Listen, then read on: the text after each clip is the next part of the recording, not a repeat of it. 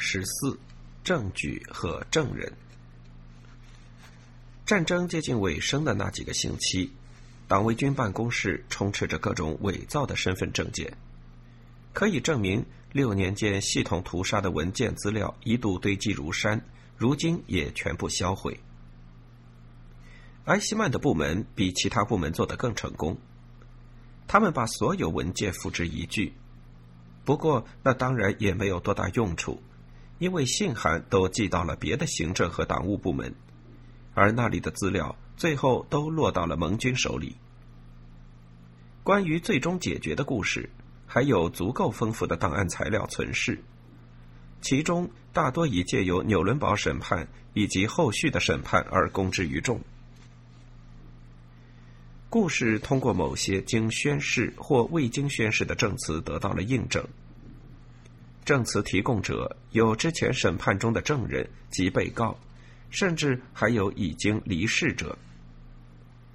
所有这一切以及一定数量的传闻证词，都按照第十五条法令被纳为证据。这条法令规定，法庭可以偏离证据原则。前提是法庭能够指出造成这种偏离的缘由。埃希曼受审时就采用了这条法案。来自德国、奥地利、意大利的法庭证词，以及十六位证人证词，对书面证据做了补充。这十六人因为主控官宣布准备以谋害犹太人民的罪名起诉他们，而无法亲临耶路撒冷。尽管在第一次开庭之时，他就声明：“如果辩方有人愿意前来出庭作证，我不会挡道，我不应该制造任何障碍。”但后来他拒绝承认对这些人提供豁免，诸如此类的豁免完全取决于政府方面是否有足够善意，依照纳粹与勾结纳粹法的起诉并非必须。那十六位证人中，七个在坐牢。无论如何也不可能来到以色列，这下就成了技术问题。不过，他的存在却非常重要，因为他给了以色列当头一棒。后者声称，以色列法庭至少在技术层面最适合审判最终解决的刽子手们。以色列政府认为，在最终解决问题上，他们的书面资料和证人比其他任何国家都丰富。关于书面资料的声明，无论如何是站不住脚的，因为以色列的犹太大屠杀纪念馆很晚才成立，在档案资料方面并不具备优势。事实很快证明，以色列成了世界上唯一一个听不到辩方声音的国家。还是在这个国度里，辩方无法对在之前审判中做过证的某些控方证人进行盘问。更为严重的是，被告及其律师实际上根本没法获得他们自己的辩护资料。塞尔瓦蒂乌斯博士提交的材料是一百一十份，而控方则有一千五百份。前者手中只有大约十几份是由辩方首先提供，而且大多是波利亚科夫或赖特林格等专家的著作节选。其余除了埃希曼画的十七个结构图。全部都是从控方以及以色列警察的海量资料中拣选搜集而来。显然，辩方拿到手的只是富豪们的残羹冷炙。事实上，辩方无权支配全世界的档案和政府文件，可谓既没有时间也没有渠道，无法正常应对庭审。纽伦堡审判也因为这样的问题备受诟病。在那里，控辩双方的力量对比更加悬殊。无论在纽伦堡还是在耶路撒冷，辩护方的主要短板均在于缺乏训练有素的调查人员，却浏览海量资料，并发现对案情有价值的东西。即便在战争结束十八年后的今天，我们对纳粹政府的庞大档案材料的认知，很大程度上仍然由控方的取舍决定。对于这个决定性的不利因素，没有人比塞尔瓦蒂乌斯博士更加清楚。他是纽伦堡审判中的辩护律师团成员之一。显然，有了这一背景，他申请做埃希曼的辩护律师就变得更加有看点。他声称，只把这当做一份工作，而且跟其他接刑事案的同事没什么两样，只为能赚到钱。但他一定也知道，从他在纽伦堡的经验来看。以色列政府支付的金额，就算加上埃希曼在林茨的家人付给他的一万五千马克，数目还是少得可怜。差不多从开庭第一天起，他就在抱怨薪酬过低。之后不久，他公开表明希望将来把埃希曼在狱中为所有后来人所写的回忆录拿来出售。暂且不论这笔买卖是否正当，他的希望也注定会打水漂。因为以色列政府没收了埃希曼在狱中写过的每一张纸，他们目前存放在国家档案馆。在八月开始休庭到十二月最终宣判这段时间里，埃希曼曾写了一本书。辩方在复审环节要将之作为新的事实证据呈交上诉法院，法院当然没有采纳。谈到被告的立场。法庭可以借助他对以色列警官的供述，以及他在庭审筹备的十一个月里的手写记录。这些无疑都是在非受迫情况下所做的，其中大部分内容乃不问自答。埃希曼曾经面对一千六百份文件资料，其中的某些他早前在阿根廷接受萨森访谈时就看到过。所以，豪斯纳先生称那次访谈是一个彩排，也不无道理。不过，直到抵达耶路撒冷之后，他才开始认真对待那些文件资料。当他被带上法庭的时候，明眼人很快就可以看出他的努力没有白费。现在，他懂得如何解读那些文件，而且比律师做的还要到位。而在警官问讯期间，他还不懂得这些。埃希曼的出庭证词最终成为案件中最具分量的证据。六月二十日，第七十五次开庭，他的律师传他出庭，几乎不间断的审问了十四场。辩方询问一直持续到七月七日。同一天，控方开始了多达十七场。长达十四天的交叉讯问，期间有几个突发事件。埃希曼有一次扬言，他要依照莫斯科风格承认一切罪行。还有一次，他抱怨说：“我觉得不把我彻底折磨死，你们是不会放过我的。”不过，通常情况下，他都十分安静。当他表示拒绝再回答问题时，口气也并不是很硬。他对哈拉维法官说：“这场交叉询问环节能够如此旷日持久，我甚至为此感到高兴。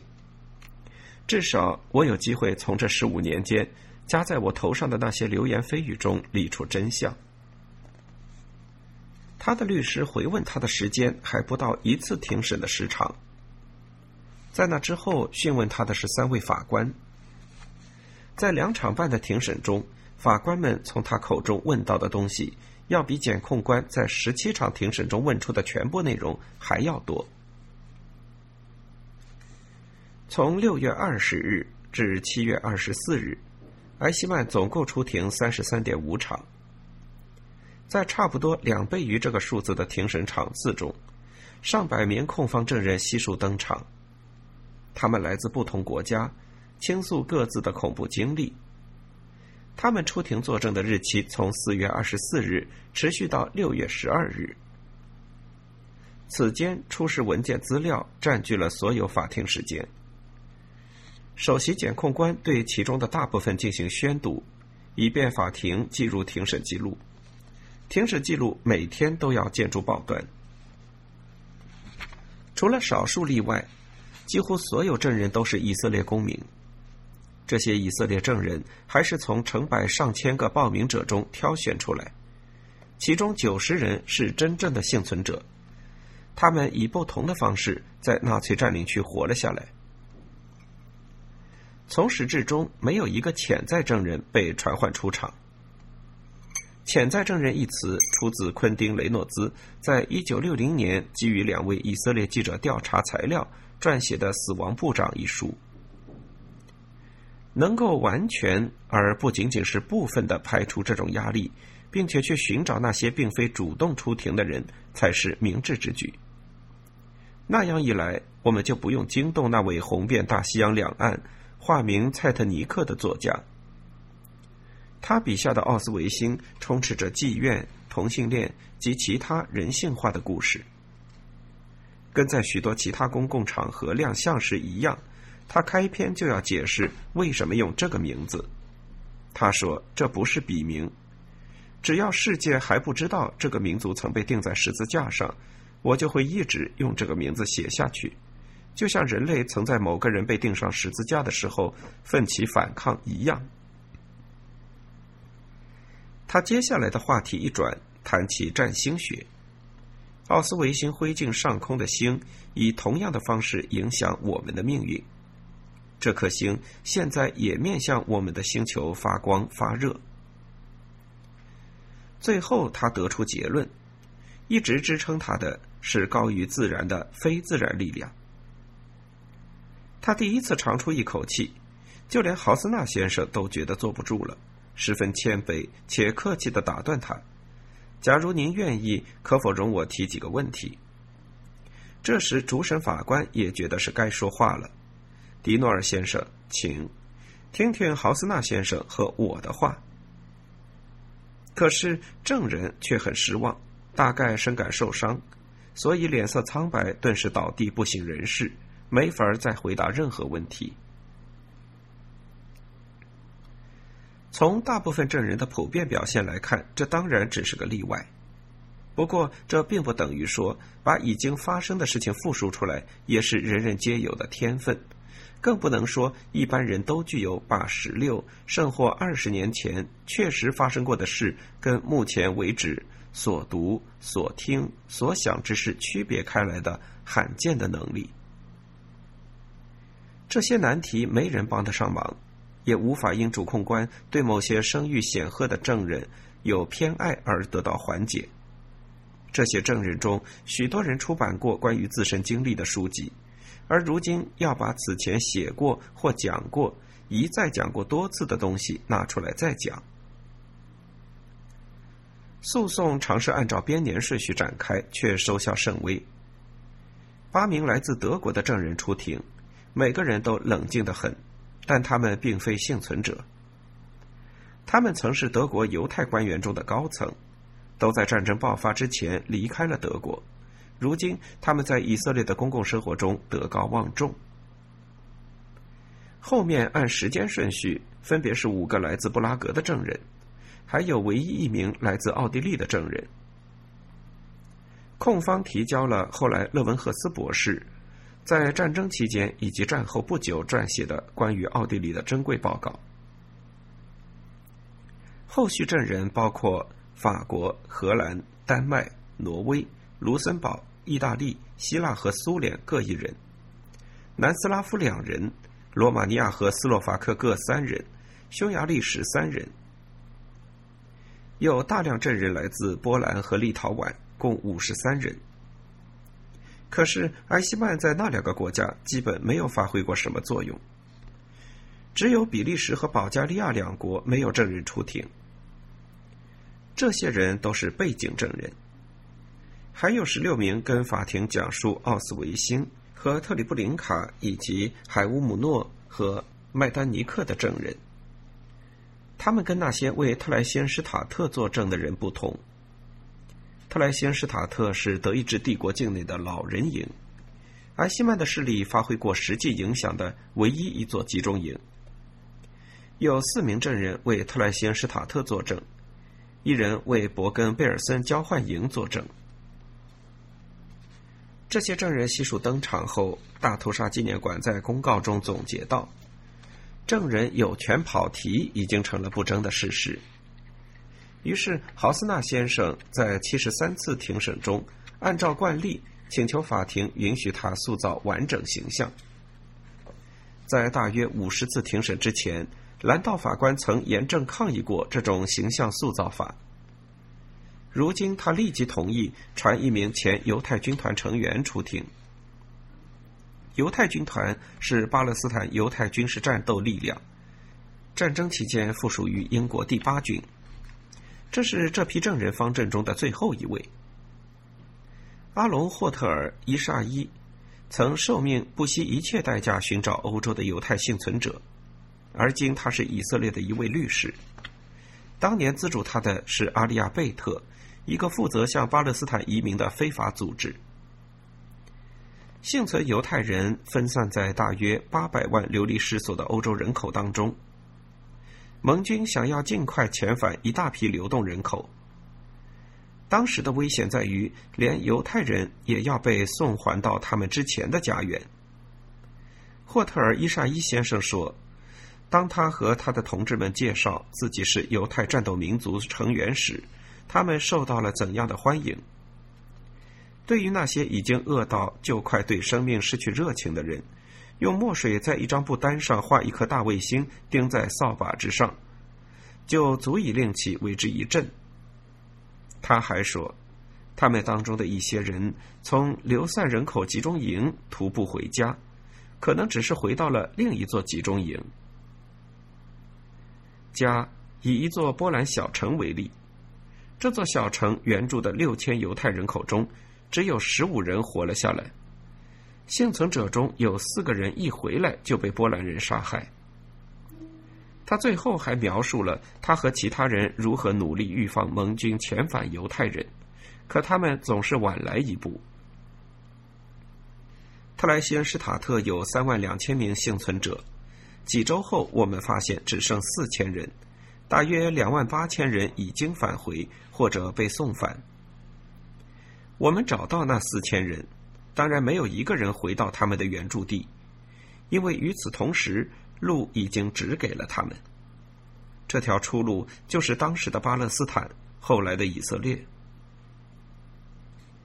这段证词也许比人们此前听到的任何话都更具鼓动性，而在呈现事实方面则漏洞百出。一九四四年十一月。在最后一次把人从特莱辛施塔特运到奥斯维辛之后，那里就只剩下大约一万原住人口。一九四五年二月，新增的六千到八千名与非犹太人结婚的犹太人被纳粹送到特莱辛施塔特，而此时整个德国的运输系统已经陷于瘫痪。一九四五年四月，在集中营被红十字接管之后，剩下总计约一万五千人。涌进露天卡车或者徒步离开。这些人是奥斯维辛的幸存者，在那里当过劳工。他们主要来自波兰和匈牙利。当苏联人于一九四五年五月九日解放集中营的时候，许多从一开始就在特莱辛施塔特的捷克犹太人立即开始了返乡之旅。他们当时就身处自己的祖国。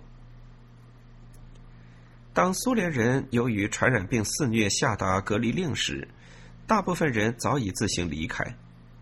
结果，那些被巴勒斯坦使者发现的残留人员，很可能出于各种理由无法返乡或无法被送返。这些人疾病缠身，人老体衰，或作为家里唯一的幸存者而不知该生归何处。还是霍特尔伊沙伊先生讲出了那个简单的真相。对于那些在格都和集中营里幸存下来的人，那些从一场彻底无依无靠、遭人抛弃的梦魇里活着走出来的人来说，整个世界仿佛是一片丛林，而他们只是其中的猎物。他们只有一个愿望，那就是到一个再也不会见到任何非犹太人的地方去。他们需要从巴勒斯坦来的犹太使者，好告诉他们可以去那里，无论合法或非法。无论采用什么手段，他们确信自己在那里将受到欢迎，无需借助宣传口号被说服。于是，每隔一段时间，人们就会喜闻乐见于兰道法官输了一役。而早在战役打响之前，这样的时刻甚至已经出现过了，因为豪斯纳先生的第一位背景证人看似并非自愿出庭。这是一位老人。头戴传统的犹太无檐便帽，细梳白发，脸上有胡茬，个子不高，非常瘦弱，站得十分笔直。在某种程度上，他出名了。人们也明白为什么检控官要从他开始塑造形象。他是钦德尔·格林斯潘，赫舍尔·格林斯潘的父亲。一九三八年十一月七日，十七岁的赫舍尔走进德国驻巴黎使馆，枪杀了使馆的三秘年轻的参赞恩斯特·冯姆拉特。这起刺杀事件在德国和奥地利引发了大迫害，即十一月九日所谓的“水晶之夜”，实际上也就是最终解决的序曲。但是那些准备活动跟埃希曼并无干系。格林斯潘的动机一直未得查明，而他的兄弟在被控方传唤出庭时，显然不愿谈及此事。法庭想当然的认为这是一起复仇行为，因为在一九三八年十月的最后几天，大约一万七千名波兰犹太人被驱逐出德国国境，格林斯潘一家也在其中。不过众所周知，这个解释的可信度不高。赫舍尔·格林斯潘是个精神病患者，未能完成学业，在巴黎和布鲁塞尔街头流浪多年，先后在两地遭到过驱逐。巴黎开庭时，他的律师讲述了一段复杂的同性恋关系。后来德国将其引渡，并未再对其进行起诉。有传闻说他活到了战后，似乎证明了奥斯维辛悖论。即犯过罪的犹太人都得以幸存。冯姆拉特是唯一一个不该牺牲的人，他因为公开反对纳粹观点、同情犹太人，而曾受到过盖世太保的跟踪。关于他是同性恋的事，很可能是盖世太保捏造的。格林斯潘也许成了盖世太保当局在巴黎误打误撞的工具。后者本想一石二鸟。为德国的迫害行动制造借口，同时又除掉纳粹政权里的一名反对者，但却从未曾意识到，他们无法一举两得，即不能够一边污蔑冯姆拉特与犹太男孩之间存在非法恋情，同时又使他成为世界犹太人的一个受难者和牺牲品。无论结果可能会怎样，事实上，波兰政府在一九三八年秋就下令。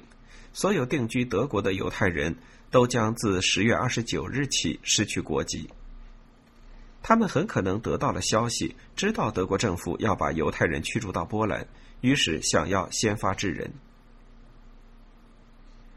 要说像钦德尔·格林斯潘先生这样的人，也会知道这项法令的存在，再没有比这更不足信的了。他一九一一年来德国时，还是个二十五岁的青年。在汉诺威开了一个杂货店，生过八个孩子。一九三八年大难临头之时，他在德国已经生活了二十七年，而且跟大多数同类人一样，他一直没有考虑更换证件，也没有申请加入德国国籍。现在他在法庭上讲起自己的故事，小心应对检控官的提问。他吐字清晰，语气坚决，不加粉饰，言简意赅。一九三八年十月二十七日，星期四晚上八点，一名警察让我们到十一区警局。他说：“你们马上就能回来，什么都不用带，带上护照就行。”格林斯潘跟他的妻子和一双儿女同去。他们到警局时，看到一大群人，有的坐，有的站，人们在哭。警察叫嚷着：“签名，签名！”我不得不签上名字，所有人都签。有一个人没签，他的名字叫，我想是叫歌神希尔伯。结果他被罚站了二十四个小时的墙角。他们把我们带到音乐厅，集合了全城各处约六百人。我们在那里一直待到周五晚。接下来，他们把我们赶上卡车，押解犯人的那种，每车约二十人，然后开到火车站。街上满是黑压压、乱嚷嚷的人群，喊着把犹太人打回巴勒斯坦。他们用火车把我们运到了位于德波边境的诺伊本身。我们在安息日的早上六点抵达，那里有从各个方向开来的火车，莱比锡、科隆、杜塞尔多夫、埃森、比勒菲尔德、布莱梅。我们总共有一万两千人。那一天是安息日，十月二十九日。抵达边境时，我们每个人都要被搜身，看是否有钱。假如谁身上的钱超过十马克，就得上交多出来的部分。当时德国的法律就是这么规定的：出境时携带金额不得超过十马克。德国人说：“你们来的时候什么都没带，走的时候什么也都不许带。”因为德国人想把他们偷偷运进波兰领土，所以他们不得不继续赶将近两公里的路才到波兰边境。党卫军的人用鞭子抽我们，那些行动迟缓的会挨打，公路上满是血迹。他们扯走我们的手提箱，用最粗暴的方式对待我们。这是我有生以来第一次看到德国人也有如此残暴的一面。他们对我们大喊：“跑，跑呀！”我被打了，摔进路边的沟里。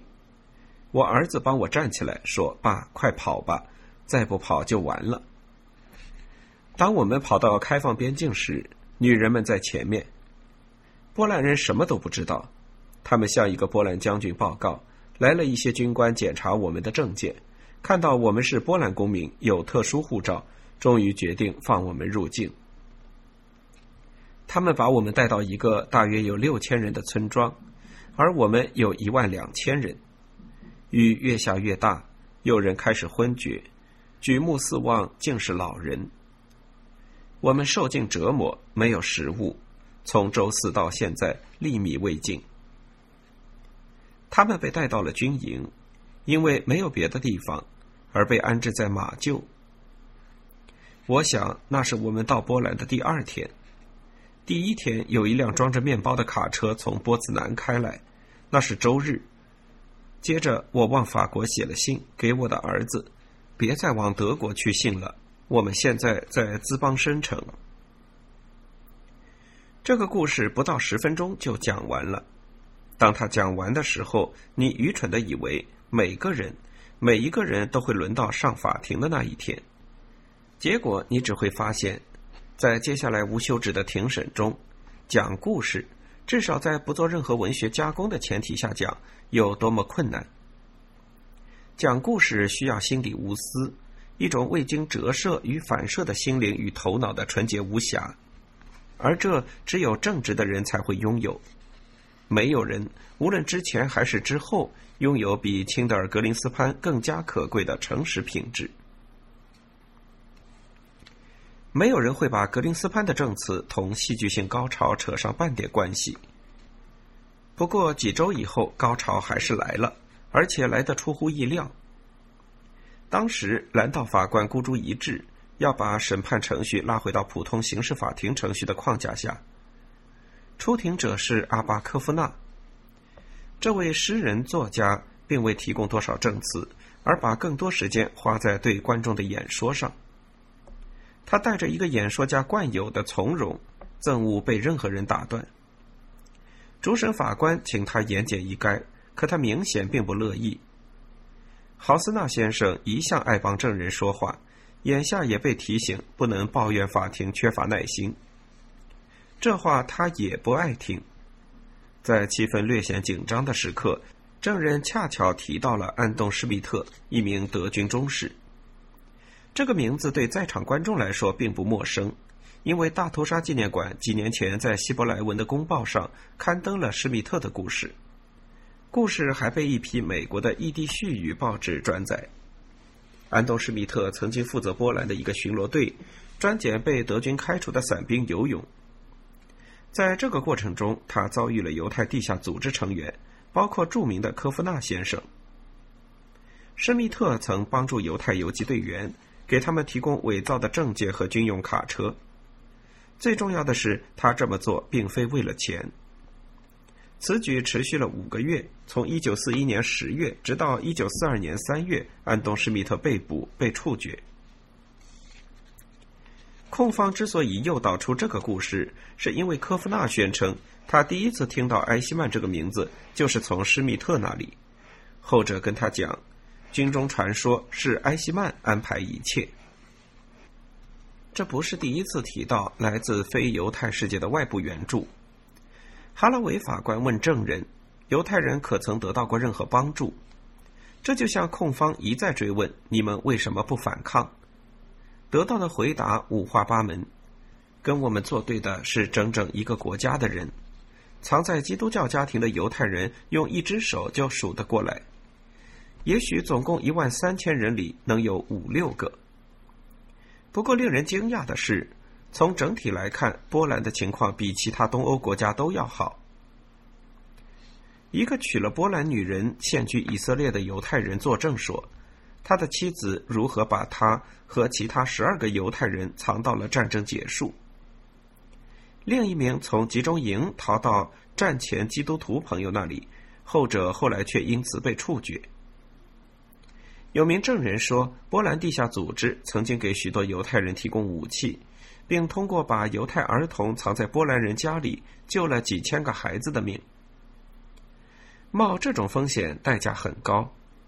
曾有一个波兰家庭因为收养一个六岁犹太女童，而以最残忍的方式遭到了灭门。不过施密特的故事还是第一次，也是唯一一次谈到德国人的援助，因为另外一起牵涉到德国人的事件，仅在一份文件中有所提及。一名军官曾间接协助破坏某些警方命令，他并未因此受到惩罚。不过这件事的性质却被认为足够严重，所以才会出现在希姆莱和鲍曼的通信内容里。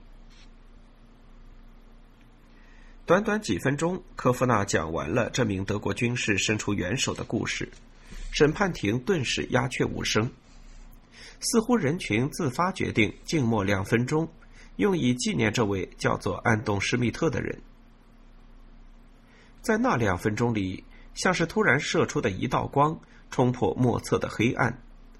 只有一个想法赫然矗立在那里，不容置疑，毫无疑问。假如能有更多这样的故事，那么在今天的法庭上，在以色列、德国、全欧洲，甚至可能全世界所有国家，一切将会变得截然不同。这是一个灾难性的缺憾，当然对此的解释一直存在，而且被人反复提起。只需在德国出版的为数不多的几本自以为十分忠实的回忆录里挑出一本，摘引其中的只言片语，就可以对这些解释管中窥豹。彼得·巴姆，一位曾经在苏联前线工作的德国医生，在《看不见的旗帜》中。讲到了在塞瓦斯托波尔杀害犹太人的故事。巴姆称党卫军机动杀人部队为“别人”，以此区别普通的士兵。这本书对后者的正派持称颂态度。犹太人首先是被别人集合到这里，然后他们被带到原先作为苏联国家政治安全保卫局监狱的密闭房间，仅靠军官宿舍。巴姆自己的部队就驻扎在那里，然后有人命令他们上一辆流动毒气车，几分钟后他们就死在里面。接着，司机把车开到城外，把尸体卸进坦克壕。这事儿我们都知道，我们什么也没做。任何人只要正式抗议或做出什么违抗杀人部队的事，二十四小时之内就会被抓起来，然后永远消失。他们不允许他们的反对者为信仰英勇献身，这是我们这个世纪集权政府的进化措施之一。我们中间有相当一部分人会接受这样一种死亡，集权国家让他的反对者消失于无名。当然，如果有人情愿这样受死，也不要默默忍耐罪行，那么他只会白白断送性命。我并不是说这种死法没有任何道德意义，只是说没有现实意义。我们本可以毅然决然的，只为一个更高的道德含义做无谓牺牲。然而，我们之中无人深信于此，更不用说作者一直未察觉到的是，他所强调的高贵，在缺乏所谓更高道德含义的前提下，是多么空洞。但是这种空洞的体面，在这种情形下，高贵不过是有体面罢了，并非安东施密特军事故事中那显而易见的东西。其致命缺点，乌宁说在论证本身。起初听上去可信的令人感到绝望。的确，集权统治试图建立这些遗忘的洞穴，在里面一切行为，无论善恶，将遁于无形。但是，正如纳粹从一九四二年六月起为抹掉一切大屠杀痕迹所做的不懈努力，通过焚烧炉、露天深井焚烧、炸药、火焰喷射器、碎骨机等等。注定会失败一样，一切令其反对者对于无形的努力也都是妄然，并不存在遗忘的洞穴。人间没有那样完美的事，只不过世界上有太多人把遗忘变成了可能。最后总会有一个活下来，讲述发生过的一切。如此看来，没什么事情会毫无现实意义。至少从长远看不会。